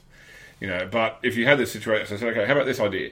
The only war regiment gets there, and they uh, discover that there's a, a, a starting Genestealer cult. You know, there's there's a there's a, a Puri, there are a few um, Hybrids. um, Ma- Maleficari, what they called, or Ma- Ma- Ma- Maliceri, whatever, and then some hybrids, some base hybrids. Yeah, some hybrids and plenty of brood brothers. That's it, yeah. And, and they, you know, the final encounter is with the the, the the pure strain and you know the lead hybrid, and they manage to, to kill it off. And so they celebrate. We've we've beaten this thing. You know, we've we've conquered the genius of the cop, but there may still be some people in the the crew who are infected. So we'll now send the Inquisitor in uh, in order to check out the crew. And you say, okay, now that they beat that adversary. Their adversary was that, that sort of that lead hybrid, and then eventually also the, the you know the Genestealer patriarch, which is probably something that's untenable as a as a personality to conflict, conflict with as such. It's just a, it's a to them basically. Yeah. But you know, then okay, so you have now in the time it takes to get an Inquisitor and his acolytes there, it could be a few years. You know, that it turns out that one thing that the the hybrid had done before being killed was was uh, procreate and has now produced a um, uh, what do you call it? The stage Magus. sorry, a, a Magus, yeah, which Yeah. is indistinguishable from a human, was completely unspotted by the guard, and that Magus is now um, you know has developed and has once again reproduced and produced the next pure, the, new, the next pure strain, and so the whole cycle has started again. Uh, you know, now the adversary has changed, but the story still calls back to the adversary that was that was conquered and defeated before as well. Yeah. Uh, and I think that's something you want to do with adversaries is, um, yeah, sure have the point where that adversary is now defeated, they're no longer a threat, but don't be afraid to look for ways to, you know, somehow go back to that in, in later encounters and such. I mean, you saw it in my Dark Heresy game. Several times I did callbacks to earlier games. Yeah. You know, even down to the point of the player characters reliving one of their experiences. You know, just because I wanted them, I wanted to sort of create this impression of a, a consistent storyline across multiple separated, their separated plots. Yeah, I, I want to point out though that one thing you've got to make sure you don't do Hmm. is the son of the enemy, the brother of the enemy. This continuing line of oh, you've killed this person, but now their their sons turned up, now their brothers turned up, and now their tutors turned up, now their mentor, now their third cousin, now their dog. You know, it just gets ridiculous after a while. After a while, it- just I let it die. once again, it's, it's a classic, a classic movie making example is the Jaws films. Yeah. So Jaws one, classic film. It's like the epitome of movie making. It's it's a it's a story in three parts. It's got the turn right in the middle where it goes from shark hunts people to people hunt shark. You know, it's it's a classic example of how to how to make a movie. The second film, you know, good film as well. Uh, you know, I guess believable storyline within the context of the the setting as such. The third film, just silly. The, and the fourth film, the concept of this shark that then pursues, you know, the family of the person who killed its relatives across the country is just completely ridiculous. You know, so uh, I, I think you can probably do it once. You know, Yeah. you, you can you can call back to your adversary once, uh, and I think that if you, you know, and the longer you leave it before you call back to it, the more gravitas it will have in your storyline as well. There is an exception to that though. Yep. You can do it if you set up that that person already exists. If you have long lost brothers working their way out of the woodwork every so often, it's not going to work. But if you've already set it up that the brother exists, you know, me- you, you're always finding letters that he's written to his brother and all this sort of stuff, then you already, the players already know that that's something they're going to have to deal with at some point, and it's an expected outcome, and then it doesn't, it doesn't seem silly. Yeah. All right. Well, I think that's probably all I've got to say about about uh, adversaries. Anything else you want to throw in? Uh, make sure they've got quirks that make them interesting enough for the players to actually care about. That's probably the main thing. Right. All right. Well, let's uh, move on to closing out the show. Yep. All astropaths to the choir chamber. Message incoming. All right. So, welcome to our final part of the show. This is normally the part where we talk about any new reviews or comments that we've received, but because we're recording out of order, uh, we can't really go through any sort of comments that may have come through up until the point the show was released because it's like a good two weeks before that. Uh, so, I, what I will just say is thank you to those people who do review the show. If you do want to help out, please feel free to leave us a review on iTunes. Uh, and also, obviously, if you've got comments about the show or questions or suggestions, please feel free to, to send them through. Uh, if you do want to contact us, there's several ways of doing it. First off, there's our website, which is www.grimdarkpodcast.com. There's our Facebook page, which is facebook.com slash grimdarkpodcast. Our Google Plus page, which is plus.google.com slash plus sign grimdarkpodcast. Uh, we've got a Twitter account, which is at grimdarkpodcast. And you can email us at show at grimdarkpodcast.com. Uh, there's also the forums, which is Dark Reign, which is R-E-I-G-N dot org slash community. We've also got our voicemail app on the website, so you can go on our website and click on send voicemail and, and leave us a message there. So feel free to leave questions or maybe, you know, comments on our first year having been passed now. Uh, and also don't forget our affiliate link for DriveThruRPG, which links from both our Facebook and Google Plus pages along with our main site. You can buy all the FFG books here or any other role playing books you want to buy in PDF and help support our show at the same time as well. Yeah. So coming up in episode 28, we're back around to talking about Deathwatch. Uh, so I want to talk about chapter building in Deathwatch, the system for that, and also maybe go through some examples. Yep. Uh, we're doing the Tech Marine as our, our specialty discussion, which is actually the last specialty in uh, in Deathwatch. So we need to start thinking about what we do once we've gone through all the main specialties in the books or careers for each each game system, but uh, Deathwatch I always knew would be the first one we'd hit. Yeah. We're going to talk about later anyway. Um, we're going to do a review of the of Assault, and we haven't set a discussion topic yet only because we're getting so many good suggestions from our listeners that will probably, you know, that, that show being recorded is actually a good, what, four to six weeks off where we actually are now because we're recording early. So we've still got plenty of time to look through our options and, and come up with a good discussion then. So we'll let you know closer to the date. Yep. But uh, yeah, we look forward to doing that show and thank you for listening tonight. Mike, thank you again. Thank you very much. And we will catch you next time. This podcast is not endorsed by or affiliated with Games Workshop or Fantasy Flight Games. Warhammer 40,000, Dark Heresy, Rogue Trader, Deathwatch, Black Crusade, Only War, Eternal Crusade, and all associated properties are trademark and or copyright of Games Workshop Limited. Fantasy Flight Games is a trademark of Fantasy Flight Publishing Inc. All other materials are trademarked and or copyright of their respective owners. All original content is copyright of the Grim Dark Podcast. All rights reserved by their respective owners. Our theme music comes from Mevio's Music Alley, music.mevio.com.